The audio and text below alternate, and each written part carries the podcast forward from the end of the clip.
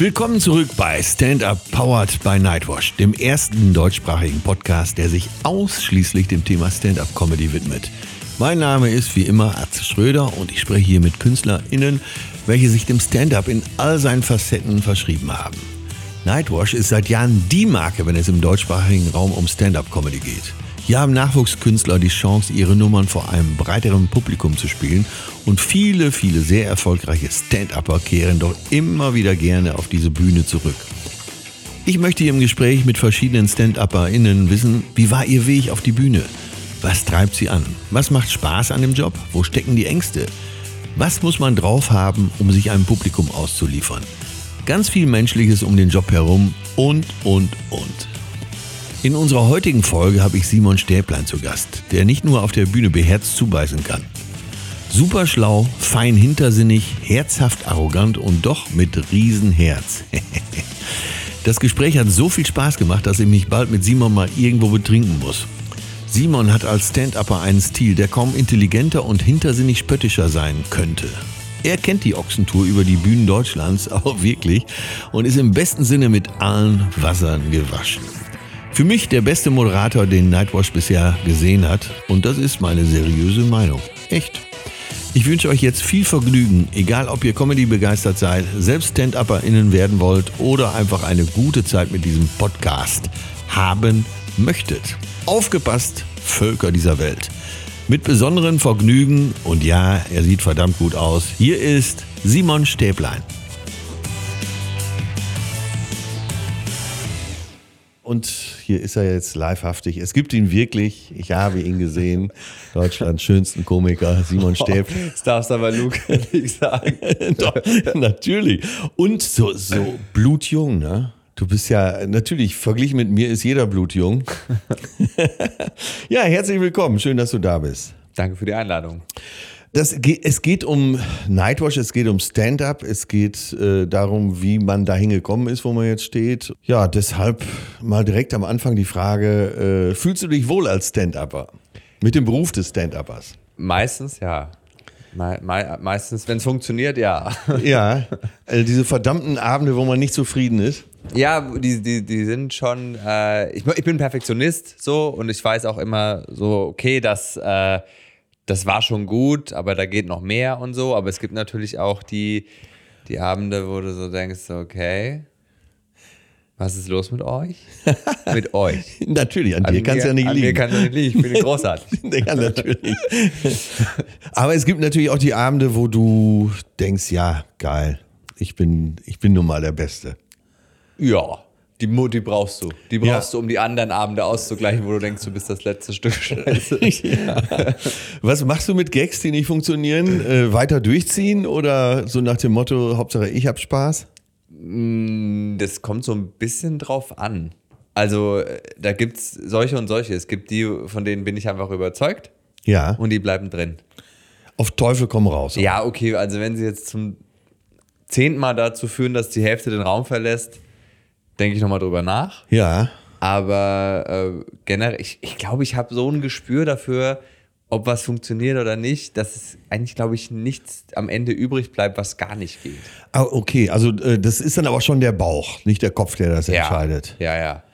Also der Kopf sagt sich ja hier und da mal, äh, der Gag ist so geil, auch wenn keiner lacht, der bleibt drin, damit einfach alle meine. Also sagen wir mal so, solange so, es muss nicht immer jeder lachen, das ist überhaupt nicht mein Ziel. Ja. Na? Ne? Aber solange ich merke, dass die richtigen Leute drüber lachen, so von denen ich auch so ein bisschen das Gefühl habe, okay, du passt hier in meine Show.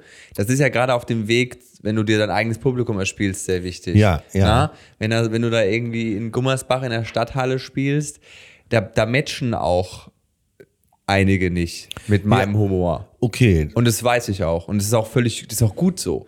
Das Aber sind, äh, als Politiker würde man sagen, äh, Schichten in der Gesellschaft, die man nicht mehr erreicht. Genau, genau, die man aber auch noch nie erreichen wollte. ja, ja, von denen man sich nicht wählen lassen möchte. Aber solange da, äh, sagen wir mal, bei 300 Leuten, die 20 Nudeln drin sitzen, die sich scheckig lachen ja. und die danach sagen, ey, da will ich mehr von, habe ich mein Ziel erreicht. Da werden wir sicher jetzt im Laufe des Gesprächs hier und da nochmal drauf kommen, was man so will und, und wie groß man will und wie breit man will oder ob man äh, in eine Sparte will. Aber äh, ganz zum Anfang zurück. Du bist ja, und das habe ich mir extra aufgeschrieben, weil ich es nicht behalten konnte, in Heustreu zumindest aufgewachsen. Geboren sicher nicht, weil es kein Krankenhaus gibt. Nee, Bad Neustadt. Fünf Kilometer musst du schon fahren, okay. wenn du nicht in einem Stall geboren werden möchtest. naja, da kann man es ja auch zur Berühmtheit schaffen. Man nennt es auch das Bethlehem von Bayern. Äh, Heustreu. Und das, äh, eigentlich kann man nur Komiker oder Schlagersänger werden, oder? Das, äh, oder Jazzer von mir aus auch. Ja, oder man bleibt halt da. Also ja. ich glaube, die Option hast du. Entweder internationale Künstlerkarriere oder, oder Eigenheim. Äh, was wurde aus denen, die blieben? Äh, das ist so ein klassisches Klatsch und Tratsch, bayerisches, kleines, unterfränkisch, Entschuldigung, Dorf. Ne? Also meine eine Schwester hat den Sprung in die Welt gewagt, ist aber dann wieder zurück, ist rückfällig geworden. Ja. Nach der Heimat. Und ist jetzt verheiratet mit Kindern. Verheiratet, Kinder, baut. Ah, okay. Ich glaube, da hatte jeder Klassiker. von uns jede Menge äh, Leute, die dann entweder blieben oder zurückkehrten und dann gebaut haben und, äh, sagen wir mal, bürgerliche, bourgeoise genau. äh, Sparte eingeschlagen haben. Aber äh, die geben auch eine Menge Material her, ne?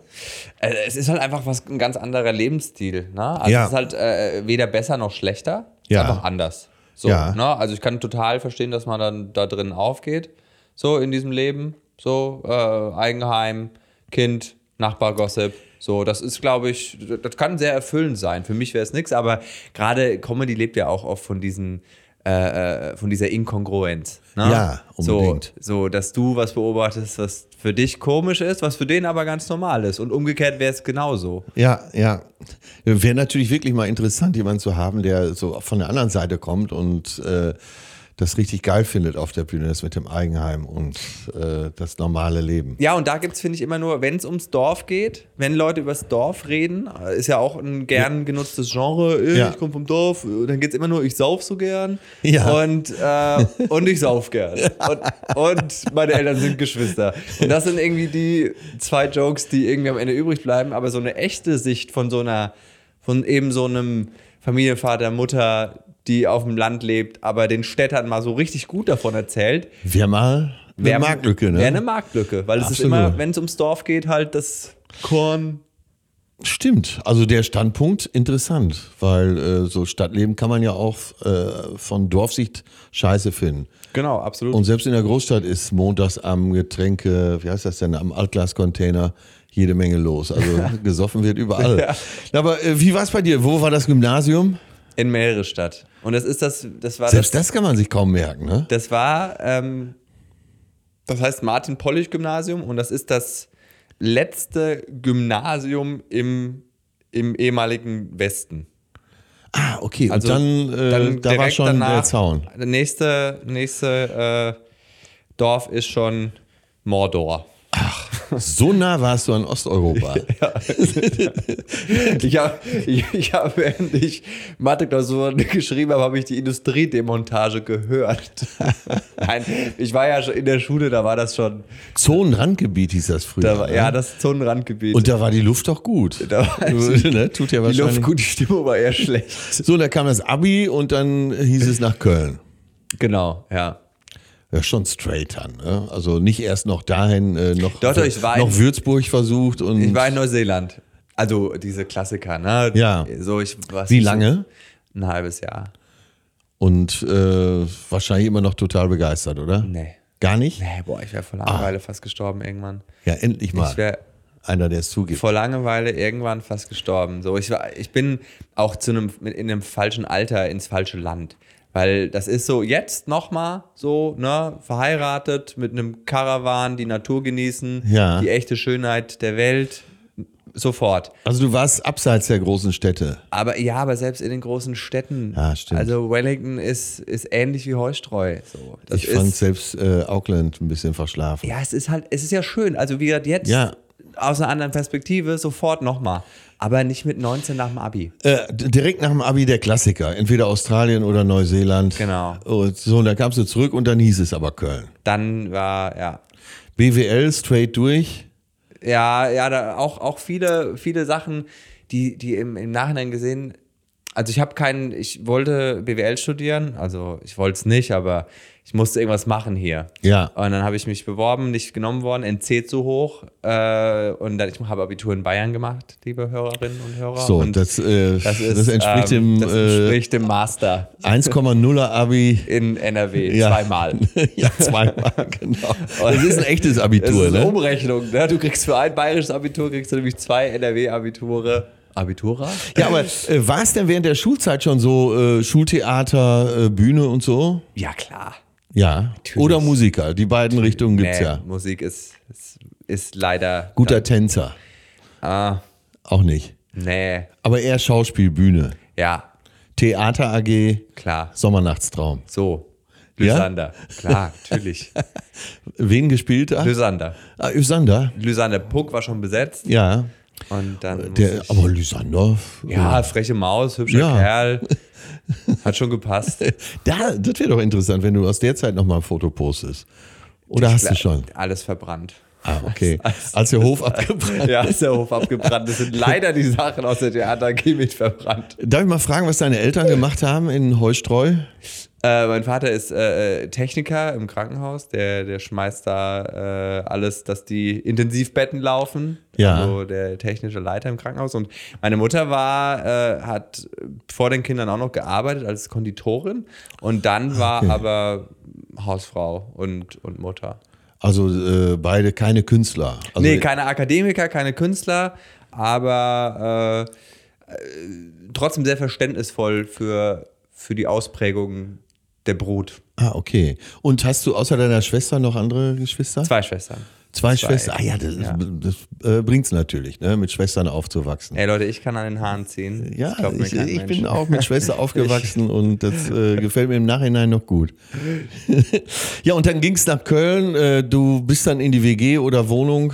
WG gezogen. Also typisch richtig, Ja, hallo, ja. hier bin ich. Ja, ja. Und dann. Äh, Äh, auf Anzeige der WG oder äh, ja, so, so äh, klassisches äh, Immo-Scout-Gedöns, ne? Und war auch damals schon schwierig. Also äh, damals auch schon schwierig und. und Bei mir ist ja damals wirklich früher, bei dir ist damals. Damals war 2000, ich bin nach Köln gekommen, 2008. ja, okay. Und da war schon, da war, hat man sich schon geprügelt um Besichtigungstermine. Und jetzt muss er erstmal sechs Monate trans in so einer Transferturnhalle schlafen, bevor du mal die erste WG anschauen Ja, darfst. und für ein Jahr spülen und so. Ja, ja. Ja, und äh, gute WG-Zeit? Ähm, ja, ja, also äh, äh, Lage top, sofort ins belgische Viertel gekommen, somehow. Mitbewohnerin eigenartig, Ja. Katze, psychisch gestört. Oh, mit Katze. Und etwas viel zu viel Fell und voll den Drogenabhängig. Drogenabhängige Also, Katze. das hat jetzt so ein bisschen. Ach so, die Katze. Ich Ja. dachte, die äh, Chefin. Äh, Das hätte jetzt etwas besser gemacht. Aber, ähm, und hast du dann während des Studiums schon Bühne gemacht? nee, weil ich eine feige Sau war. Ah. Ich wollte ja immer dafür irgendwie nach Köln, aber ich habe mich so lange nicht getraut. Ach, das war der Grund. Ja, immer der Äh, Grund wa- war, was war das Image von Köln für das dich? Image von Köln war, ich habe äh, Verwandte in Leverkusen, ich war schon ein, zwei Mal immer hier in der City und äh, ganz klar, ähm, erstens schwule Stadt Ja. und ich war ja in Heustreu quasi trockengelegt. Du warst der Einzige. Ich war only gay in the village. also, ja, ja, positiv also- gesehen hätte man sagen können, äh, das Buffet lag vor dir. Ne? also im Nachhinein gesehen war ich nicht der only gay in the village. Es sah so aus. Und äh, das war natürlich ein Grund, so okay, endlich mal ein bisschen, bisschen stöbern, ein bisschen an den Wühltisch. Ja. Aber natürlich auch Medienhauptstadt, ne? Und also dann- so richtig mit Vorfreude in die große Stadt. Genau, mit, mit, mit hohen Erwartungen, die nur enttäuscht werden konnten in den ersten Jahren. Ja, du hast es ja zu deinen Gunsten gedreht. Insofern. Ja. ja, und da bist du aber anscheinend straight durch Studium auch, ne? Äh, ja, aber da, da wollte ich noch anknüpfen, wie viele Zufälle da waren, weil ich habe den Studienplatz nicht bekommen. Ich musste VWL studieren. Ja. Und das war der absolute Oberhorror, weil ich das, das ist theoretischste Mathematik und dafür bin ich nicht gemacht. Gibt's da welche, die das abschließen? Ja. Ich höre immer nur welche, die es äh, studiert haben. Ja, äh, entweder Abgeordneter studiert haben, aber dann irgendwo in der Verwaltung sitzen und Anträge ablehnen. Das stimmt. So, ne? Also das, äh, aber ich, also ich habe, ich, und nach dem dritten Semester, weil du kannst VWL und BWL bis zum dritten Semester beide studieren, dann noch wechseln und hast keine Zeit verloren. Ne? Ah, okay. Weil du, wenn du die richtigen Scheine machst. Ja. Und äh, im, nach dem dritten Semester habe ich gesagt, entweder ich kriege jetzt einen Studienplatz für BWL, Ja. im, weil ich mich wieder beworben habe, jedes Semester, aber es zählt nicht deine Leistung im Studium, sondern immer noch dein Abi. Also egal, was du da vollbringst, und ich war echt gut, Ja. ist scheißegal. Es zählt immer für den NC, was total bescheuert ist, immer wieder dein Abi. Na? Und dann Wahnsinn, habe ich mich auch noch nicht gehört. jedes Semester wieder beworben und nach dem dritten habe ich gesagt, wenn es jetzt nicht klappt, dann höre ich auf, weil ich kann diese VWL nicht zu Ende studieren. Und dann wärst du Und dann sofort wär die ich, Bühne ich glaube, geworden oder? Ja, ich glaube, dann wäre ich äh, halt ich Theologie? Köln verlassen. Ach so. Weil auch in anderen Bereichen lief es nicht so, wie ich es mir vorgestellt hatte. Und ich glaube, dann wäre ich nach München gegangen. Also schon auch äh, düstere Momente und gedacht, Ja, äh, absolut. Scheiße, Also, was soll das hier alles? Ja. Ja. Und dann habe ich, hab ich, ich wäre gegangen, glaube ich. Ich glaube, ich hätte dann gesagt, ich brauche nochmal einen, einen Neustart irgendwo anders. Aber immer noch nicht der Berufswunsch äh, Bühne. Der war schon da, aber ich habe mich halt nicht getraut. Ne? Ja. Es war halt irgendwie so, ich, nee, es, es war nicht die Zeit, in, in der ich locker flockig gesagt habe, ey, ich verkacke jetzt mal 20 erste Auftritte, weil macht mir nichts aus. Ich war nicht an dem Punkt. Aber noch gar nicht. Ich- auch ich auch wollte, nicht äh, so die Freunde sagen, ey, du bist, du hast ja, so okay, das, das weiß ich, seit ich drei bin. So, Ja. Dass alle, und Ah, ich okay, wusste darauf auch immer. hinaus, Und ja. ich wusste es auch immer, aber ich habe mich halt nicht getraut. Ja. Und das ist ganz schlimm. Und irgendwann ist der Leidensdruck so groß. Ja, aber war es zusätzlich zu deinem eigenen Gefühl so, dass alle drumherum sagten, Mensch, äh, Simon, du müsstest doch mal? Ja, ja, ja, aber das hat mir keiner mehr sagen brauchen. Weil Ja. das wusste ich. Ich wusste das, aber trotzdem waren meine inneren Dämonen und die Angst zu versagen und, und das nicht hinzukriegen und überhaupt nicht zu wissen, wie man das macht und so, hat mich einfach, ich hat, war einfach. Also überhaupt noch keinen Hebel irgendwo Nee. angesetzt äh, und dann weiter. Du warst also auf dem besten Wege, äh, du hast ja BWL abgeschlossen, Ja. dann irgendwann äh, reicher, unglücklicher Kaufmann zu sein. genau. Ja. Ja. Aus Rache ist er reich geworden, sagt Franz Josef Degenhardt in seinen Liedern. Hätte dir passieren können? Ja, Ja. irgendwas wäre schon passiert. Wenn es so in dir drin ist. Ja, ist ja dann auch. Ich, Ja, weil- ja, genau. ich habe ja dann gesagt und ich habe dann gesagt, okay, ich, ich ziehe das, die, ich habe dann ähm, den Wechsel geschafft. Im, kurz bevor ich gesagt habe, ich verlasse Köln, Ja. habe ich dann den Wechsel geschafft.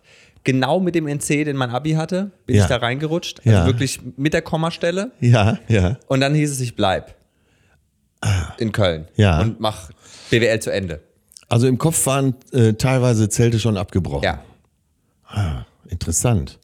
So, dann bist du reingerutscht. Und dann habe ich und ich so, okay, dann, dann bleibe ich, weil das war okay. Und dann waren es noch zwei, drei, Jahre. Drei Semester. Drei Semester, also dann, noch ja. eineinhalb Jahre dann. So, dann Genau. abgeschlossen in den Beruf. Ähm, nee, ich habe dann natürlich, also ich habe während des Studiums dann schon angefangen. Ich hatte ein Praktikum in der Produktionsfirma, ich äh, hatte ein Praktikum beim Radio. Also ich habe dann schon so die ersten. Ich wusste, es, ich wusste, es wird Stand-up, aber ich habe mich nicht getraut. Deswegen habe ich umschifft. Ich habe Ja. prokrastiniert, wo ich nur konnte. Ich, Aber die äh, Richtung war schon dann zu Entertainment, äh. Zum Entertainment. Also jetzt nicht in die Immobilienbranche. Nein, nein, nein. Ich war bei, bei damals äh, Hurricane, die haben Switch produziert. Ja. Ich dachte, vielleicht rutsche ich irgendwo irgendwie, irgendwie rein. Ich war Genau. bei Radio Köln dann. Hey Sie, na, Sie spielen jetzt mit. Hey, Sie sind super lustig. Nehmen Sie mal eine Hauptrolle. Das dachte ich, aber das ist natürlich ein Druckschluss, wenn man nicht gerade bei Love Island mitmacht. Ja, es gibt ja durchaus Beispiele dafür. Walter Giller, der Schauspieler, war früher Beleuchter. Und ich weiß gar nicht, ob es Sadek war oder noch vorher. Der hat gesagt, kommen Sie mal da runter, Sie spielen jetzt mit. Äh, ja, insofern. Ja, aber das, ich glaube, das wünschen sich eine Milliarde Menschen Ja, und das passiert zehn. So. Ja? Das sagen ja immer alle, die dann plötzlich auf der Bühne stehen. Ne? Aber jetzt der entscheidende Moment. Der Äh, Aber entsche- es der- war nicht bei Switch. Äh, Nee, nee, der, also der entscheidende Moment war, ich bin dann, äh, ich habe mir dann gesagt, nach BWL jetzt machst du, was du willst. Ja. Und habe ich mich immer noch nicht getraut, deswegen habe ich weiter prokrastiniert und bin auf eine Schauspielschule gegangen. Obwohl ich wusste, ich will kein Schauspieler werden, ich will Comedian werden. Aber ich habe, Aber hast du denn äh, dann den, äh, mit dem Beruf aufgehört? ich hatte nie ein Büro. Äh, wie gesagt, ich habe äh, BWL beendet, Bachelorarbeit abgegeben, Ja. gekriegt und habe mich sofort für eine Schauspielschule beworben. Ja. Die hat dann im September angefangen. Nein, weil du, weil du sagtest, äh, bei Hurricane und schon im Ja, das äh, waren oder, oder alles Radio Praktika, Köln. ne? Das waren alles Ja. Praktika während Praktik- des Studiums. Ah, okay, verstanden. Das hatte ich vorher. Ja, alles Praktika während des. Studiums. Ähm, und da hat sich aber nicht so wirklich was ergeben. So wirklich. Ne? Ja. Ähm, und dann äh, Schauspielschule angefangen und so relativ zügig gemerkt, nee, das geht nicht. Kann Ja. ich nicht. Ich bin kein Welche Schauspielschule? Theater der Keller, wo Till Schweiger auch waren und Annette Frier Ja. und so. Und äh, da habe ich dann echt äh, gemerkt, nein, ich möchte keine ernsten Rollen spielen. Äh, Wie schnell? Äh, Sehr schnell. Mich hat das so abgefuckt, diese Also nach einem halben Jahr, nach einem Nee, Monat? nach, nach zwei Monaten war Ja. schon die Luft raus, wo ich dachte, Wurde dir nee. schlecht, wenn du hin musstest? Ja. Ja, Und dann hast du geschwänzt. Ja. Und das ist halt kacke, weil du zahlst das ja selber. Das ist ja voll teuer. Und ich muss mir, vor den, ich muss mir nebenbei den Arsch abarbeiten, dass ich mir das leisten konnte. Äh, wie haben deine Eltern darauf reagiert? Meine Eltern haben gesagt, ja Junge, wenn, das, wenn du das machen möchtest, dann, Dann probier's mal. dann probier's mal. Aber wir finanzieren dir nicht noch eine Ausbildung. Ja. Ne, die haben mich im Studium unterstützt mit Miete und Co. Und dann haben die gesagt, mach das gerne. Ja. Aber das musst du jetzt irgendwie selber hinkriegen. Aber jetzt bin ich gespannt auf den nächsten Schritt. Also wenn man äh, das bisher nimmt, die Information bisher, wird man ja sagen, ja, äh, die Tür war ja mehr zu denn je. Also Schauspiel, so gedacht, naja, das ist es nicht. Hauptrolle hast du gesagt, will ich nie spielen. Ich will keine Rollen, ich will, also zumindest keine ernsthaften. Ja. Das, ich, nee. Aber jetzt kommt der Schritt. Der Schritt Was war, passierte dann? Der Schritt war dann, ähm, dass ich echt gesagt habe, Simon, das ist es auch nicht. Und du, ich wusste ja schon immer, ich wusste ja die ganze Zeit, dass es das auch nicht ist. Aber nun, was tut man nicht alles, um sich vor, zu, vor, vor Sachen zu drücken? Vor Arbeit zu drücken. Vor Arbeit zu drücken. weißt du? Das gilt ja fast für alle Stand-Upper. Ne? Ich fand sogar eine, eine, eine, äh, eine Schauspielausbildung an, um mich davor zu drücken, Stand-up zu machen. Ähm, und dann hatte ich aber, ähm, äh, wir hatten so eine, eine Schauspiellehrerin, der, die stand uns einmal die Woche für zwei Stunden zur Verfügung, was wir machen wollten, alleine. Ja. Ne? Also Ja. Privatunterricht sozusagen. Und da habe ich gesagt, ich mache jetzt ein lustiges, ich, ich schreibe jetzt mal Stand-up. Ich habe mir, schon ich hab mir schon seit Jahren auch immer mal Sachen notiert und habe gesagt, ich, ich will mir Aber eine das, Nummer äh, ausarbeiten. Also ich wirklich auch Stand-up oder äh, ich mache hier ein Solostück? Stand-up, nur eine Nummer, nur ganz wenig für so eine Kunst gegen Bares. So, ich wollte sieben Minuten, die witzig sind, die ich erzählen kann. Ja. Und äh, Informationen dazu hattest du, weil du dich immer schon für Stand-up interessiert hast, amerikanische weil- Vorbilder. Nee, eher nicht, sondern weil ich ja auch immer auf den, ich habe ja dann auch jahrelang neben dem Studium gekellnert und Co. Und natürlich habe ich auf den Veranstaltungen immer alle unterhalten mit meinen Geschichten. Ja. Und habe ich mir ein paar von den Geschichten. Auch immer sehr schlagfertig, nehme ich an. Ja, ne? genau. Und beobachtet und dann über irgendwelche Gäste gelästert oder sonst irgendwas. Und natürlich hatte ich so ein paar Geschichten, wo ich wusste, ah, da haben alle gelacht, als Ja. ich das erzählt habe oder als ich das beobachtet habe. Ja. Das war für alle lustig. Also das war so abgespeichert, wenn ich den bringe. Wenn ich die Geschichte erzählt, da, da haben die gelacht. So, Ja. Na? Und dann habe ich da so gekramt und habe ähm, mit der äh, mal was gemacht. Und es, die erste Stunde war der absolute Horror. Sie hat gemeint, das ist überhaupt nicht lustig. Ist richtig schlecht, was du machst. Und ich so. Wer war das denn? im Himmel? Oder, die eine Schauspiellehrerin. ah, so. okay. Äh, Aber die hatte keine Ahnung von Stand-up. Nein, natürlich nicht. Aber sie, ich habe das, das erste Mal war auch irgendwie, oh, das war einfach furchtbar. Und sie so, nee, muss, nee, geh noch mal da ran. Und ich so, was? Und dann habe ich gesagt, okay, komm, ich mache andere, ich mache andere Sachen. Dann haben wir uns nochmal getroffen. Ich habe es richtig auswendig gelernt, ich habe mich richtig darauf vorbereitet und habe es performt. Mit und, Gestik und allem? Ja, ja. Und dann so richtig mit Okay. allem. Also so. ist so schon die, eher die Schauspieleridee Nee, dazu. nee, wirklich dann so, wie ich es erzählen würde. Ja. Der, wie ich es auch da auf Veranstaltungen erzählt habe. Und dann hat sie, saß sie alleine da und ich so, oh Gott. Und dann habe ich das einfach performt, die hat sich totgelacht. Auf einmal war es auch lustig, was ich ihr erzählt habe irgendwie. Und dann sie, boah, das ist geil, das ist geil und so. Und das machst du.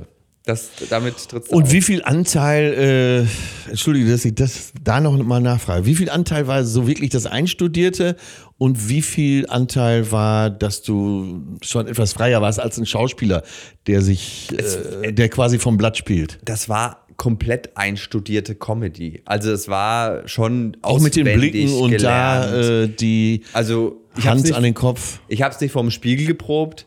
Ich weiß, wie man lustig erzählt. Ich glaube, das weiß ich einfach. Ja. Ohne dass ich jetzt wei- ohne dass ich jetzt denke, oh, jetzt muss ich meine Hand aber in die Hüfte stemmen. So Ja, nicht. ja, ich weiß, wie man lustig eine Geschichte erzählt. Ja. Aber ich habe mir Wort für Wort keine, kein Spielraum, keine Impro durch. Jede Zäsur. Nicht auseinander, nicht, nicht durcheinander bringen lassen von nix. Feuerfrei. So Ja, aus okay. allen Rohren. Aber sie hat gelacht und fand das sehr großartig. Und ich habe mir wirklich ähm, schon in dem Jahr, das war 2012, habe ich mir selber gesagt, ich habe habe mir selber die Deadline gesetzt. Simon, vor deinem 25. Geburtstag gehst du mit Stand-up auf eine Bühne.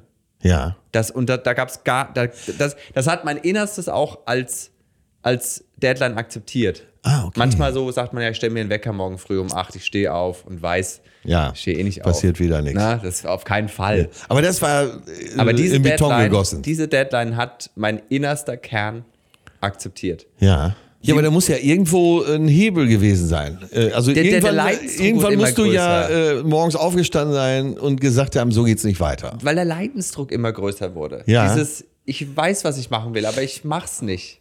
Ja, ja, Leidensdruck haben ja viele und klar, der baut sich auf, aber deswegen muss es doch den Tag gegeben haben, wo du gesagt hast, so, jetzt äh, Schluss mit der Leiderei. Also ich, kann- den, den Tag kann ich dir nicht sagen. Das war ein Prozess und äh, irgendwann war dann eben diese Deadline da, die ich mir selber gestellt habe. Ja. So, Simon, jetzt hast du die scheiß Schauspielschule probiert. Das, du wusstest, dass es das nicht war. Jetzt bist du noch ärmer, als du eh schon warst. Ja, so. ja, ja. Äh, und jetzt ist Feierabend mit Prokrastinieren.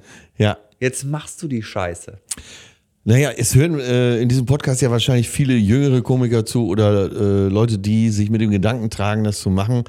Die interessiert das wahrscheinlich. Wie, wie schlimm muss es sein, dass man sagt, so jetzt, ey, das geht so nicht weiter, ich mach's jetzt. Scheiße, ich mir ist halt- alles egal. Ich bin halt auch ein sehr nachdenklicher, selbstkritischer Mensch, ne? Ja. so von meiner Grundeinstellung her. Und es gibt ja viele heutzutage, die sind so schmerzfrei, dass die sich mit der größten Kacke dahinstellen und denken danach nur, das war geil. Stimmt. Und das bin ich halt nicht. Ich bin halt ein anderes Naturell. Ja. So, ich bin Perfektionist, zusätzlich noch faul, was eine ganz schlimme Mischung ist.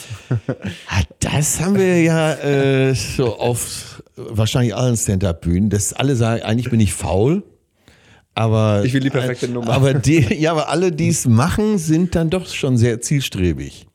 Vielleicht ist da, ich versuche ja immer so den Unterschied äh, rauszuarbeiten von denen, die es dann nicht wirklich gemacht haben, äh, zu denen, die es durchziehen und er, auch Erfolg damit haben. Und das scheint wirklich ein Unterschied zu sein, dass die, die es dann wirklich auch machen, immer noch behaupten, dass sie faul sind und prokrastinieren, aber zielstrebig sind. Ich, ja, gebe ich dir vollkommen recht. Ich glaube, dass mein Faulheitslevel auch nicht das ist von jemandem, der wirklich faul ist. Ja. So, ne? Aber es ist halt auch nicht das, das, das äh, Geschäftigkeitslevel von einem Geschäftsmann, der um 4 Uhr aufsteht, äh, 36 Stunden arbeitet äh, und 60 Unternehmen in seinen 20ern gegründet hat. Das ist es auch nicht. Ne? Das wäre mal was, um So. 4 Uhr aufzustehen. Könnten wir auch mal eine Nummer. Äh, sag mal, an alle, die so früh aufstehen, ist es wirklich im Winter morgens dunkel? Es, ja, wirklich. Weiß ich nicht. Erzähl mal, was passiert nachts? ja, das kann doch nicht gut sein. Äh, naja, auf jeden Fall die sieben Minuten hattest du dann. Ja, und zwar einen Tag vor meinem 25. Geburtstag. Punktlandung. Deadline kann ich. Ja. Deadline konnte ich schon immer. Ja. Bachelorarbeit am Morgen der Abgabe gebunden. Ja, Und das sagen ja auch alle. Ja, ne? aber Du- ich kann Deadline. Es ist immer der Abend davor. Ne? Ich kann's. Ja. ja, und dann ging's los. dann äh, ging es los. Meine Schwester ist extra von München nach Köln geflogen, um, sich, um mich zu supporten an dem Abend. Wie nett. Ja. Ist die älter oder jünger als Älter. du? Ja, wie viel älter? Also die äh, eine ist drei und die andere vier Jahre älter. Wir sind relativ Ja. nah. Und äh, können die beiden immer alles? Und du bist der Kleine, der so, den lassen wir mal. Nee, ich glaube. Oder bist du der letztendlich doch der Streber? Ich bin der erfolgreichste, glaube ich. Ja, okay. aber erfolgreich in meinem. Ja, Ist genau. mal in- was ist Erfolg? Was, was ne? ist Erfolg? Ja, Ist Erfolg die Familie, das Eigenheim? ja natürlich. Ich bin da, aber ich, nein, ich, ich gehe also auf das, was ich mache, mein Weg ist schon für mich, ich würde mich als erfolgreich. Äh, die sind auch in ihrer Art und Weise erfolgreich. ja, ne? absolut. Wenn, äh, das lassen wir beide ja auch bewusst hier so stehen, dass wir sagen, äh, Erfolg kann nur jeder für sich beurteilen. Unterschiedlich sind sie nur in ähm, der Art und Weise, wie sie meinen Weg begleitet haben. Ja. Weil die eine Schwester, die Eigenheim-Schwester, ist halt so eine pragmatische, Ja. Geld verdient man mit einer Arbeit, die kacke ist, um sich Dinge zu kaufen. Das ist so. Ne? Ja. Und die andere ist halt auch so, ich will meinen Weg gehen, ich will wissen, so, ich will meinen Intuitionen folgen, ich will meinen Traum leben. Und diese beiden, wie Engel und Teufel, hatte ich die immer auf der Schulter. Je nachdem, was ich gerade für einen Rat gebraucht habe, habe ich die eine oder die andere angerufen. So, wenn ich jemanden wollte, der mich in meinem Künstlerweg bestärkt, hier. Du wolltest keinen Rat, du wolltest Nein, ich wollte Bestätigung. Bestätigung. Ja, und wenn ich Okay. mal wieder überlegt habe, jetzt doch einen Master zu machen, dann habe ich die andere angerufen, sag mal, soll ich doch mich noch bewerben? Ja, auf jeden Fall, mach doch den Master, das ist doch wichtig. Und ich so, ja, du hast vollkommen recht. Und wenn ich einen guten Auftritt hatte, ich ziehe das das jetzt durch. Ich mache nur noch Comedy. Ja, geh deinen Weg, Simon. Fühl dich frei, du hast Flügel. Ich so, oh. Tauchen die beiden bei dir im Programm auf? Ja. Das ist gut, wenn man Ja. Schwestern hat. Ja, ja, auf jeden Fall. Frauen haben dann am Ende oft äh, noch interessantere Geschichten. Ne? Definitiv. Ja. Ist, äh, Äh, ja, so, jetzt ging's los. Dann Auf die Bühne. los. Mixed Shows nehme ich an. äh, äh, Kunst gegen Bares. So, Ja. Format, ich weiß nicht, ob du es kennst. Ich habe da, äh, Ist so Luke hatte auch davon Ja, erzählt, ja, ja. aber da habe ich es zum ersten Mal gehört. Kleine Kleinkunstshow, jeder kann machen, was er will. Mhm. Du kannst auch irgendwie, was weiß ich, die Nationalhymne rülpsen, ist völlig egal. Ja. Und acht Künstler treten gegeneinander an. Guter Tipp übrigens. Und am Ende, ah, du hast ein Schwein, ein Sparschwein und die Leute schmeißen am Ende des Abends Geld. Also jeder die- Künstler hat jeder- ein eigenes Sparschwein Genau. und, Und, jeder, und du kriegst quasi die ehrlichste Ja. aller Bezahlungen, die es gibt. und waren die anderen neidisch, Na, was heißt neidisch? äh, äh, dein Schweinchen immer so schwer war. also am Ende war es schon immer schlachtreif. Ja, muss, man damit- schon, damit. muss man schon sagen. Aber und wurden dann aus den sieben Minuten, zehn Minuten und so weiter. also erstmal wurden aus den sieben Minuten ein dritter Platz Ja. bei der ersten KGB meines Lebens. Das muss man auch erstmal schaffen. Ja, ja. Gut, ich hatte viele Freunde im Publikum, die sehr reich sind. ja. Egal. Du warst Egal. halt Kaufmann, ne? Du Ne, wusstest, ich wie es bin geht. einfach, ja. ne, ich bin der Trump der Kleinkunstszene. Ja, einfach auch ja mal eine Wahl manipulieren. Machiavellismus nennt sie das, glaube ich, wenn einem jedes Mittel recht ist. Ne? Du. Ne? Ich habe den Sieg gebraucht für mich. Ja, ja, das hat dir ja, gut und dann, getan. Ähm, und dann, äh, das war ganz geil und so, aber dann kamen zwei sauschwere Jahre, weil ich dann Blut geleckt hatte. Aber ah, das war mir alles. Also du hast dann auch für dich gesagt, das ist es, das mache ich jetzt. ja, das war der Hammer. Das war, Ja. ich war drei Tage im Himmel. Ja, es fühlte sich einfach gut an. Ja, ja. ja. Und das war das, was ich machen wollte. Das sagen eigentlich auch übereinstimmend fast alles. Es Das gab diesen einen Moment oder diesen einen Abend, wo man dachte so, das ist es, das, erfüllt mich. Das war der Hammer. Ja. Aber dann war ich sofort, ich bin ein super ungeduldiger Mensch. Ja. Und dann war ich sofort, nächster Schritt, äh, und habe ich mich verrückt gemacht. Und habe ich mich verrückt gemacht über Monate. Was sind die neuen Nummern? Was erzähle ich jetzt? Was will ich erzählen? Was gab es schon? Was gab es noch nicht? Was ist originell? Was ist nicht originell? Da habe ich mich absolut verrückt gemacht. So auf dem Weg schon, äh, schon zum äh, kompletten Programm, zum komplett eigenen Ja, Programm. aber z- da war noch kein Weg. Ich war, ich habe auch nicht äh, anerkannt, dass es Schritt für Schritt funktioniert, sondern ich wollte sofort alles und dann habe ich mich selbst total überfordert. Gab es denn auch diese Momente, äh, du setzt dich morgens hin, das weiße Blatt vor dir Und, du onanierst dann nur den ganzen Tag, ja. und gleich schreibe ich die Nummer nach dem nächsten Mal. Nachdem ich sie geschoben habe. Sobald nur noch heiße Luft kommt, geht's hier rund. Komm, es kommen ja eigentlich auch immer gut, ne? Gerade bei äh, jungen Leuten, äh, Selbstbefriedigungsnummern. Ja, aber muss auch, ist alles halt auch schon tausendmal erzählt Ja. worden. Ne? Es ist halt immer so dieses, und äh, wenn man halt auch so einen Anspruch an sich selber hat, dann macht es nicht leichter. So, jetzt in der äh, Rückschau, wenn man auf dein aktuelles Programm schaut, Heul doch heißt es, ne? Ja, das gerade äh, ausläuft. jetzt, ich habe mal drunter geschrieben, äh, aus meiner Sicht, Überfluss-Comedy.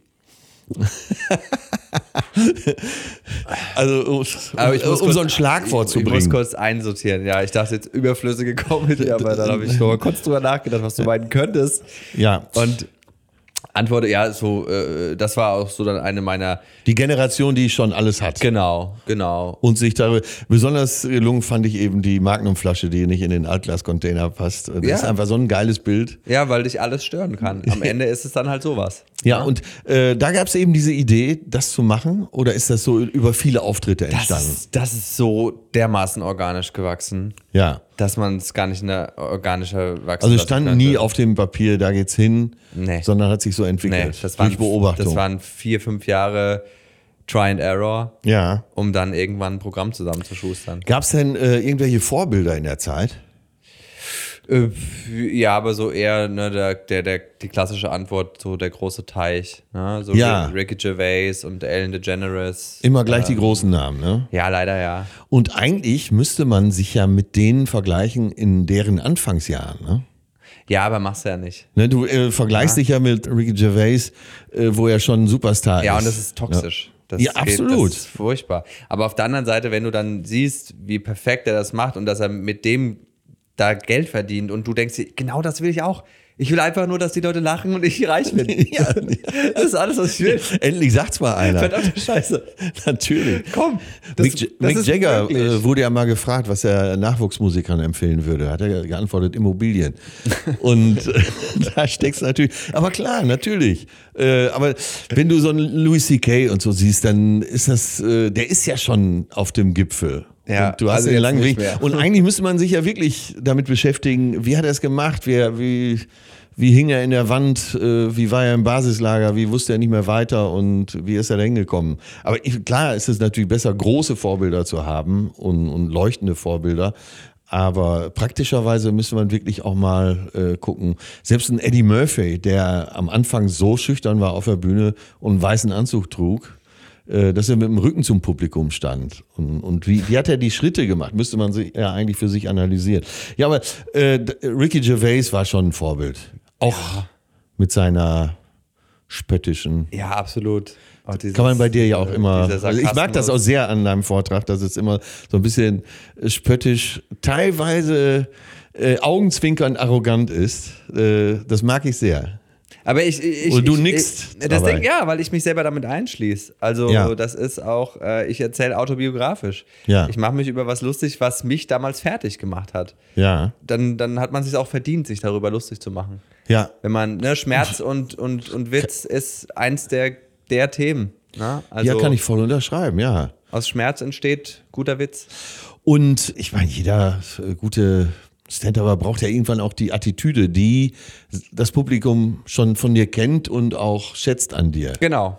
Ne? Und Wenn du deswegen- der Geizige bist, kannst du halt äh, über den Geiz einiges erzählen. Wenn du der Spöttische bist und so weiter. Wenn du äh, die Attitüde ist das Wichtigste, glaube ich. Ja. Und das, das verwechseln viele mit, mit einem Thema. Genau. Na, aber das ist nicht, die Attitüde ist viel wichtiger als ein Thema. Ja. So, weil mit, einer, mit der Attitüde kannst du jedes Thema gut bearbeiten. Wenn die Leute auf deine Attitüde stehen, ist es, ga, ist es egal, ob du über einen Supermarkteinkauf oder über äh, Rechtspopulismus redest. Ja, um es noch deutlicher zu machen, äh, wenn deine Attitüde als der, äh, der spöttische Simon, der leicht arrogant auf alles runterschaut, auf der Bühne steht, kannst du ja gefragt werden, was du willst. Aus Genau. der Attitüde heraus wird's schon witzig. Genau. Ja. Ja. Und das war ja auch das Thema, was wir vorhin schon hatten. Und dann habe ich lieber von 100 Leuten 10 im Publikum, die diese Attitüde feiern und 90, die sagen, verpiss dich. Aber wenn die 10 mir dann folgen, habe ich, na, und so baust du das auf. Ja, absolut deiner Meinung. Wenn es alle im Publikum gut finden, dann Da kann- stimmt was nicht. Ja, dann ist es beliebig. Ja. Dann ist es, dann ist es austauschbar. Dann, ja. Da gibt's ja schon einige, die den Weg gehen, ne? wo, wo quasi Comedy auf Schlager trifft. Es ist nicht, es ist nicht äh, äh, verkehrt und es gibt auch eine riesige Zielgruppe, die eben auf dieses Beliebige einfach steht. Die Ja. wollen kein, die wollen keine Kanten, keine Ecken, die wollen einfach Ein Event. ein Event Ja. und egal mit was du die da fütterst, das nehmen die. Ja. Und davon ja. gibt es eine riesige, riesige Masse. Und deswegen hat alles seine Berechtigung. Na? Ich sage das nicht, dass sowieso. meins besser oder schlechter ist. Es geht ja auch. Äh, Ja, du siehst ja auch, du kennst ja wahrscheinlich viel mehr junge Komiker als ich, weil äh, ich hatte ja nur hier, hier und da mal mit Nightwash zu tun. Eigentlich bist du ja im Moment Mr. Nightwash und müsstest mich interviewen, äh, wenn ich ein Newcomer wäre. aber ich bin ja kurz vor der Frührente. Ja, aber du siehst ja die verschiedenen Leute. Äh, fragen die dich, gibst du denen Ratschläge? Äh, äh, wie läuft sowas ab? Du hast, äh, ihr hattet letztens noch einen Talent Award. Genau. Also ich bin nicht ungefragt. Ich bin jetzt nicht irgendwie hier die, äh, die Teaching Mother, die sich da hinstellt und so tut, als äh, hätte sie alles gesehen. Ja. Und aber ich, ich sag den Leuten schon vor der Show nochmal, ey, habt Spaß. So, wir, wir operieren hier nicht am offenen Herzen. So, wir erzählen weirde Geschichten und hoffen, dass jemand lacht. Kommt selten gut an, ne? Oder kommt selten richtig an, muss man sagen. Hab Spaß. Ich weiß, als ich anfing äh, und wenn dann irgendjemand gesagt hat, äh, unter anderem Thomas Hermanns, äh, hab einfach Spaß, Ja. hab ich gedacht, ja, du hast gut Ja, leck reden. ne? mich Spaß. Ich habe die Hose voll. Ja, Und möchte ich gehe die Nummer lieber nochmal Ja, durch. genau. Aber natürlich, natürlich erzählt, sagt man das leichter nach 2000 Auftritten, von denen die meisten funktioniert haben. Ja. Na? ja, aber das Publikum spürt natürlich, ob du Angst hast oder nicht. Absolut. Und das kannst du nicht spielen, sondern Nein, nein. Äh, du brauchst eine gewisse Lässigkeit. Gab es da am Anfang äh, Tricks für dich, wie du diese Lässigkeit auf die Bühne transportiert hast? Nee, Boah, das hat ewig lang gedauert. So, natürlich lernst du irgendwann so die Handwerkskniffe, ne, so dieses klassische Schau nicht auf den Boden, schau die Leute an, ne, äh, geh Ich nicht. wollte gerade sagen, ich habe gerade was gelernt. Geh, geh auf der Bühne nicht zurück, sondern geh nach vorne. Du willst mit denen reden. Du, wenn du zurückgehst, hast du Angst. So, also so technische Kniffe, ne? Ja, ja. Habe ich halt dann gelernt. Die waren aber noch sehr verkopft und sehr achte da drauf. Ja. So, du hast ja immer zwei Piloten im Kopf. Der eine, der spricht und irgendwie deine Gags und der andere, Ja. der hinten drin sitzt und sagt, läuft nicht, ne? Geh mal nach hinten, mach mal das, geh mal nach vorne. Also du hast ja so Parallelköpfe, Irgendwie, ja. die auch alles kommentieren und so, ne? Dass der von hinten auch nicht zu laut wird. Genau. Ne? Äh, Und so der Klassiker, sich am Mikrostativ festhalten. Eigentlich bist du, äh, bist du ja ein guter Interviewpartner insofern, äh, da du ja wenigstens kurz in Schauspiel reingeschaut hast und äh, jetzt fast das Gegenteil bist. Also aus meiner Sicht. Äh, der Schauspieler ist ja gewohnt, äh, das Stück möglichst exakt abzuliefern, äh, das mit Leben zu füllen und das Publikum klatschen zu lassen. Der Stand-Upper, im Zweifel fuscht er im, ich meine jetzt Fusch im besten Sinne, also er erzählt, als würde er an der Theke stehen oder auf der Ja. Theke stehen und holt sich sein Publikum. Und es gilt ja im Theater als, äh, das ist ja verpönt, da bist du ja eine Knallcharge und, äh, ne, und es ist ja wirklich so, der gute Stand-Upper äh, ruht ja nicht eher, als bis er die Leute hat. Ja. Wie du schon sagst, du gehst an die Bühnenkante. Das wird ein Schauspieler nie machen. Da ist, glaube ich, ein ganz großer Unterschied. Äh, Ja, welche, äh, ich habe ja eben noch mal gefragt, dieses am Mikrostativ festhalten, was ich ja immer scheiße fand. Aber ich fand das immer so, also bei mir im Schauspieltraining war es so, dass der Schauspieltrainer gesagt hat, was machst du da? Ne? Stell dich doch einfach, stell dich einfach richtig auf die Bühne, dann brauchst du keinen dritten Punkt. Also, sagen wir mal so, wenn du es wenn absichtlich machst, wenn, wenn, weil du denkst, dass es cool ist, dann ist es kacke. Ja. Aber wenn du einfach lässig dich irgendwo festhalten willst, weil du keinen Bock hast, deine ganze Energie aufs Stehen zu verwenden, Ja. dann ist geil. Weil dann, das interessiert dich nicht, ob du das gerade machst. Das Ja. ist der springende Punkt. Wenn du denkst, boah, wenn ich mich da festhalte, bin ich voll der coole Stand-Upper, dann ist es kacke. Aber wenn du da stehst und einfach faul wie Sau bist und dich irgendwo auflehnst, dann ist es mega cool. Weil das spürt das Publikum. Äh, Jetzt, ich habe ja jetzt einen Spezialisten hier. Äh, Wie viele Leute lehnen sich hinten an, an die Scheibe bei äh, Nightwash? Äh, Außer Oliver Polak. kaum welche, wenige. Ich auch manchmal. Ist wenn ich auch sehr lässig Sau dann, ne? faul bin. Na? Und das ist halt, wenn du keine, wenn du keine, keine Angst mehr davor hast, was das Publikum über dich denkt. Weil Ja. du dich gerade einfach in die Scheibe lehnst. Ja, das transportiert sich. Dann transportiert sich, dass du der Babbo bist. Ja, Dass du das Sagen hast. Und dass du machst, was du willst, weil es deine scheiß Show ist. ihr seid mir scheiße. Und das akzeptieren die. Weil das ganze das ist ja Leben gleichzeitig äh, sagen, ihr seid mir scheißegal, aber ihr seid nicht mir wichtig. scheißegal, genau, nicht scheißegal im Sinne von, ich will schon, dass ihr das gut findet, aber, aber irgendwie ist es mir auch egal. Du hältst ja, und das ist ja das Besondere am Stand-up, deinen Kopf in den Maul des Löwen.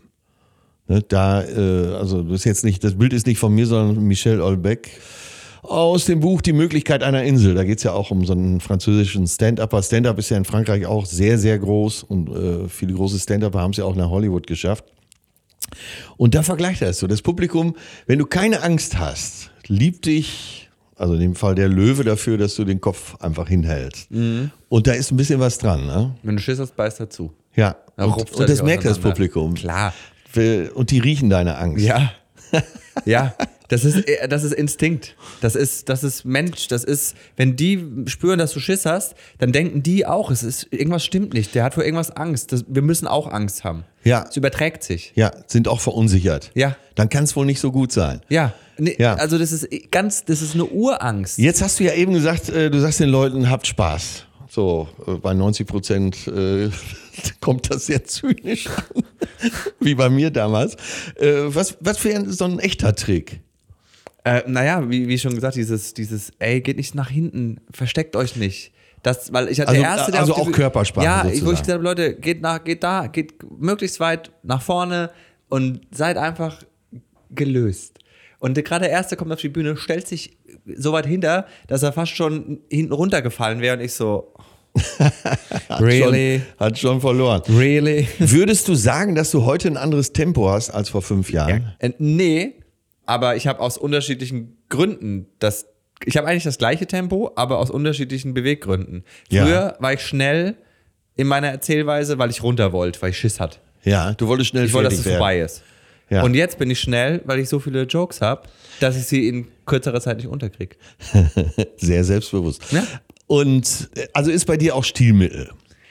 Also quasi schnell zu reden nach dem Motto, das Publikum äh, merkt dann schon, dass hier eine Menge gibt. Baller, Baller, Ja. Joke, Joke, Joke, dass sie gar nicht aufhören können zu lachen. So richtig, Ja. richtig fertig. und noch machen. einer und noch einer. So. Und ich habe, wenn ich Kritik aus dem Publikum über mein Programm bekommen habe, dann, dann, dass sie nicht Luft holen können, weil ich so viele Jokes habe. Und, Und findest du das Kritik. gut? Oder nimmst du dir vor, demnächst mal äh, vielleicht etwas getragener oder auch mal Stille auszuhalten? Ich, da- da- das kann ich sehr gut mittlerweile. Das Ja. macht mir gar nichts mehr. So, Ja. wenn was irgendwie auch strandet, pff, ist mir egal. Natürlich äh, denkt man dann so, okay, das kann ich jetzt, so vor, schnelle Sachen. Jetzt baue ich mal was Größeres oder so. Ne? Jetzt baue ich mal was Ruhiges, das aber so eine geile Endpointe hat, Ja. dass es dann so knallt. Und wenn du ein unbekanntes Publikum hast, du spielst jetzt in einer Stadt, wo du noch nie warst, oder spielst in einer äh, vor irgendeinem Publikum, was dich noch nicht kennt, äh, wie machst du relativ schnell klar am Anfang, wer du bist? Sagst du, äh, mein Name ist Simon Stäblein, ich Naja, du wirst ja so angekündigt so und, äh, und ich, ich mache eigentlich immer mein ganz normales Ding. Du, also natürlich bist du vor deinem eigenen Publikum im Solo noch ein bisschen gelöster Ja. wirst noch derber teilweise, noch zynischer, weil die das ja mögen. Ja. Ähm, und natürlich testet man am Anfang so ein bisschen auch, wie sind die drauf, wer ist das so, was halten die aus, ne? so ein bisschen anstechen, anpieksen. Ja, also du gehst äh, auf die Bühne und nimmst so, was weiß ich, ein paar regionale Dinger, wo kommst du Genau, denn her? Und, genau. Mal so äh, ein bisschen, ich recherchiere eigentlich immer kurz, wo bin ich? Ja. Was ist die ganze die Tricks? Was ist hier die Kackgegend? Na, Das ist welche- auch immer wichtig. Welcher Friseur schneidet die Haare am beschissensten in eurem Scheißkaff? So, was ist eure Sehenswürdigkeit? Ja. Kurz mal ist der Bürgermeister da, ne? Lügenpresse, yeah. Und zack. Ne? Und gucken, wollen die, was, was wollt ihr? So, mit was kann ich euch ranlocken? Eigentlich wollte ich genau diese Frage immer vermeiden. Ich mache sie jetzt trotzdem mal, weil ich, gerade was du jetzt schilderst, äh, ist mir mal in Unterhaching ganz am Anfang passiert, dass äh, nach gefühlten zehn Sekunden schon der irgendjemand aufstand, offensichtlich die Optik eines äh, Oberstudienrats und hat äh, geschrien, warum ist das so laut hier? Und ich sag, äh, halt doch mal die Fresse, du Idiot, setz dich hin, jetzt red ich. Und es stellte sich raus, es war tatsächlich der Bürgermeister des Kaffs. Und alle kannten den auch, da war ich schon mal äh, für alle Zeit in Unterhaching verbrannt. Äh, Gab es bei dir schon mal so Zwischenrufe, wo du gedacht hast, äh, ui, was soll das denn jetzt? Ich wurde noch nie so richtig gehackelt, glaube ich. Ich weiß, es ist so eine gemeine Frage, weil oft wird man in Interviews ja auch gefragt, was, wo hat so ein Moment, haben Sie schon einen Text vergessen, wo hat es gar nicht funktioniert und so. Weiß ich mal gar nicht, was ich antworten soll. Was war der peinlichste Moment auf der Bühne? Ja, was war peinlich? Keine Ahnung. Ja, alles und auch nichts. Also natürlich hatte ich schon Sachen, die oder in Regionen oder wo das nicht ankam oder sonst irgendwas, aber, aber so eine ganz prägnante Situation, wo irgendjemand reingeschrien hat oder so, das äh. Aber äh, früher äh, hätte mich das auch verrückt gemacht so und jetzt, wenn ich irgendwie du musst einfach sympathisch der Chef bleiben. Das ist so das Wichtigste. Das ist so. wahrscheinlich schön auf den Punkt. Ja, du musst Sympathisch der Chef. ja, das muss Mit, mit äh, Betonung auf Chef, ne? Ja, Chef, ganz wichtig. Ja. Du hast das Sagen. Und sobald einer im Publikum merkt, dass er dir ebenbürtig ist oder sogar noch stärker als du, ist vorbei. Ja. Dann ist vorbei. Ich hatte zum Beispiel letztens hatte ich die äh, kleine offene Bühne in Köln. Ich habe so eine Nummer ausprobiert und neben mir saß so ein Typ oder äh, es ist relativ eng alles und er saß da so und dann hat er angefangen mit seiner Freundin zu reden, mitten in meiner Nummer. Oh Na? Gott, ja, scheiße. Ja, und ich stehe da so, aber es macht mir nichts mehr aus. Ne? Und ich so, du hältst jetzt die Schnauze. Einfach so runtergedreht und so ihm gesagt, du hältst jetzt die Schnauze. Was ja schon hart ist. Ne? Ja. Ist ja schon eher so, alle so. Aber so übers Mikro, auf, nicht, ja, nicht genau, so Mikro so, zur Seite. Nee, nee, ich so, du hältst jetzt die Schnauze, okay? Und dann er, äh, äh, und das ganze Publikum so, okay. Und dann, äh, aber ich habe halt einfach cool weitergemacht. Ich so, wo war ich? Genau, also pass auf.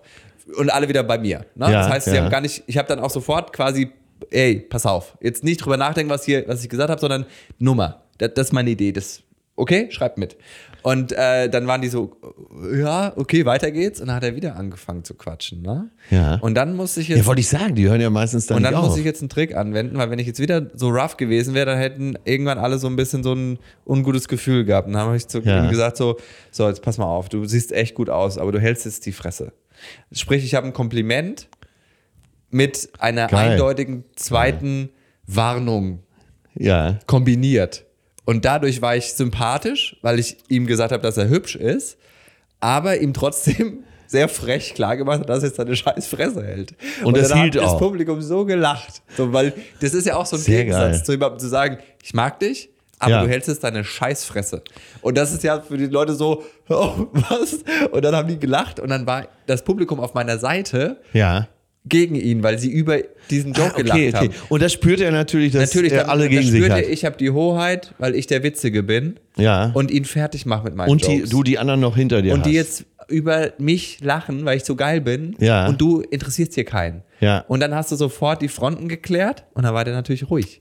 Guter, guter Trick, merken wir uns alle schon mal. Einfach Kompliment und dann Die Kraft des Kompliments. Dolch in den Rücken. Die Sandwich-Methode. Ja, wirklich. Ja, großartig. Wir brauchen nicht zu lange drauf eingehen. Äh, Wie würdest du heute äh, oder wie würdest du dein nächstes Soloprogramm bauen? Wie würdest du vorgehen? Oh, boah, Aber wir brauchen jetzt nicht so ins Detail zu gehen, nur mal so äh, ganz rudimentär. Ja, das erste entsteht ja wirklich aus diesen Fragmenten. Das erste ist einfach. Das erste ist einfach, aber dann auch manchmal kacke. Das zweite wird jetzt, glaube ich, noch wesentlich persönlicher, wesentlich mehr aus mir raus. So, was denke ich, was fühle ich. Ja. Was, wie, wie, wie reflektierst du auf die Welt? genau, genau. Ja. Was vor allem auch, was will ich, welches Gefühl sollen die Leute haben, wenn sie aus diesem Programm rausgehen? Und äh, setzt du dich dann hin und schreibst los oder äh, Ja, ich habe natürlich, äh, natürlich sammle ich immer, ne? Ja. Jetzt auch wieder, keine Ahnung, einen Wust an Aufzeichnungen und einfach nur Ideen. und hast du dann äh, die Notizen im Handy oder wenn Ja, du irgendwo was überall. siehst oder einen Gedanken Leider hast? überall. Im Handy, auf einem völlig übersteuerten OneNote-Server, Ja. wo ich mich überhaupt nicht mehr zurechtfinde, in Word-Dokumenten. Ich habe, glaube ich, irgendwas auf Papyrus geschrieben. Also ich habe einfach. Also ein Wust Ja, einfach. furchtbar. Ich bin Wo absolut. du reinschaust und denkst, äh, wo was ich habe ich denn da geraucht? und dann meist wieder zu, weil ich einfach verwirrt bin. ja. Nee, aber dann setze ich mich wirklich hin und arbeite, ba- baue Themenkategorien. Und gibt es dann auch Nummern, die es nicht schaffen? Ja, klar. Ja. Ja, ja. Also du hast dich in irgendein Thema verrannt und denkst dir, ist doch geil, wenn ein Radfahrer mich auf dem Bürgersteig wegklingelt, schreibst eine Nummer drüber und drei Wochen später denkst du, wen soll das interessieren? Ja, so, also ge- genau, so, also es, ich, ich würde jetzt nicht sagen, also die Themen, die ich bearbeiten will, die sind schon relativ fix und da kommt auch alles rein.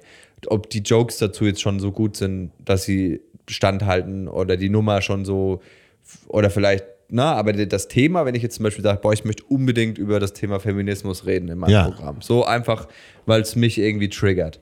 Dann werde ich das auch tun. Ja, das weiß ja. ich jetzt schon. Ja. Ich weiß nur noch nicht genau wie. Was triggert mich und da wird was dazu gemacht. Manchmal muss ich aufpassen, in welcher Stimmung ich Comedy schreibe, weil manchmal habe ich so einen Weltschmerz, so einen. Menschenhass. Ja. Und wenn der zu stark ist, dann wird das zu negativ, die Nummer. Oh, Na, verstehst du das? Ja, Also dann wird das zu, wo ich merke, heute nicht. So, Ja, ja. Komm erst mal runter. Okay. Ähm, und dann muss ich mich neu resetten und äh, äh, in einer neutraleren Haltung schreiben. Es soll ja auch schon gelacht werden. Ne? Genau. Und Ja. das ist manchmal das Problem, dieser, dieser, dieser, dieser krasse, diese krasse Herausforderung, ernste Themen, die einem auch wirklich im Herzen liegen, wo Ja. man sogar ein bisschen die Leute erziehen, ist vielleicht ein hartes oder zu krasses Wort, aber ein bisschen in eine Richtung schubsen will, Ja. weil man das selber so Ja, sieht, sagen wir mal na, mitnehmen. mitnehmen ne? will, Ja. aber dabei halt trotzdem witzig zu bleiben. Weil das Ja. ist halt, das ist halt manchmal oft was passiert, wenn man sieht, dass dann ein Comedian oder eine Comedienne oder so eben zum Beispiel über das gerade angesprochene Thema Feminismus redet und es wird halt eher so eine Parole und so eine, so eine Wutrede Okay, das und ist die ja ist dann Punkt, nicht mehr ja. witzig. So, Ja, ja. Wo ich mir denke, so, ja, Ja, das ist ziemlich auf den Punkt. Parole, Wutrede. Du bist ja keine Politikerin, Äh, ja. so. und du willst So. ja auch nicht dozieren, sondern unterhalten. eben, du willst unterhalten und dann denke ich mir so, okay, wo ist, wo ist der Joke? Wo ist der Benefit fürs Publikum? Fehlt Witz. ne? Und dann denke ich, also das ist halt schwierig, ne? weil äh, um solche Themen zu knacken, brauchst du halt einfach gute Nummern. Also du spielst ja jetzt dieses aktuelle Programm noch. Ja, jetzt spiele ich gar nichts, ne? Ja, also, ne, Corona. vorausgesetzt, es geht jetzt, äh, wie heißt es so schön, irgendwann werden wir zusammensitzen und sagen, äh, diese Corona-Zeit, das waren die elf schlimmsten Jahre meines Lebens. Ja. Aber das wollen wir nicht hoffen. Irgendwann geht es ja hoffentlich nächstes Jahr weiter. Nee, Ähm, ich, ich, äh, und wenn es jetzt normal weiter durchgelaufen wäre, wie lange würdest du dieses Programm noch Im spielen? Dezember ist eigentlich Derniere. Ja. Also das ist vorbei. Ja. Aber ich habe jetzt zweimal, ich hatte, ich durfte in den letzten Monaten zwei Solos spielen, die stattfinden konnten. Und ich habe es nicht übers Herz gebracht, das alte Programm zu spielen, weil es für mich we- weg, es war für mich von der Thematik her weg. Also Ja. es ist alt. Ja. Das sind Witze, die habe ich vor teilweise sieben Jahren geschrieben. Ja. Ähm, und jetzt hat sich die Welt auf links gedreht. Ich konnte nicht rauskommen und einfach so tun, als wäre nichts. Ja, ja. Und als hätte sich nichts verändert. Absolut Deswegen habe verstanden, ja. In beiden Programmen vielleicht 20 Prozent aus meinem, äh, in beiden Abenden 20 Prozent aus meinem Programm gespielt.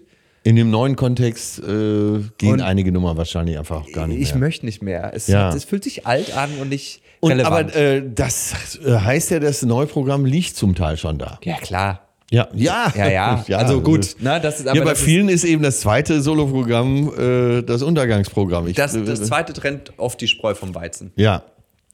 Weil im ersten ist äh, alles drin, was sich bis dahin ab, angesammelt hat in deinem Leben. Genau. Und dann, ab da muss man richtig arbeiten. Genau, es ist wirklich so. Und, Ja. äh, aber ich finde dann auch, dass die, die Folgeprogramme können eben dann dein Karriereende besiegeln oder sie können zeigen, dass du es einfach drauf hast. Und du die nächste Stufe nimmst. Genau.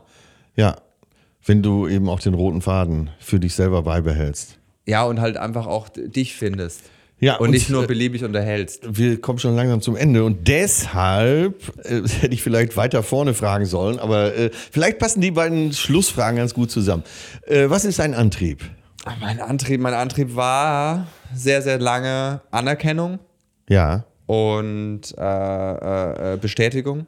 ja, weil ich ein relativ doch äh, auch wenn es keiner glaubt, der mit mir so abgehangen hatte, aber ich bin doch ich war ein sehr unsicherer Mensch, sehr unselbstbewusst und habe die Bühne gesucht, auch um mich bestätigen zu lassen mit meinem Talent, dass ich Leute zum Lachen bringen kann, was geil ist. ja, Und das hat sich aber in den letzten Monaten und auch schon Jahren gedreht, so dass ich mich selber nicht mehr so wichtig da oben nehme, sondern dass ich wirklich will, dass die Leute eine geile Zeit haben.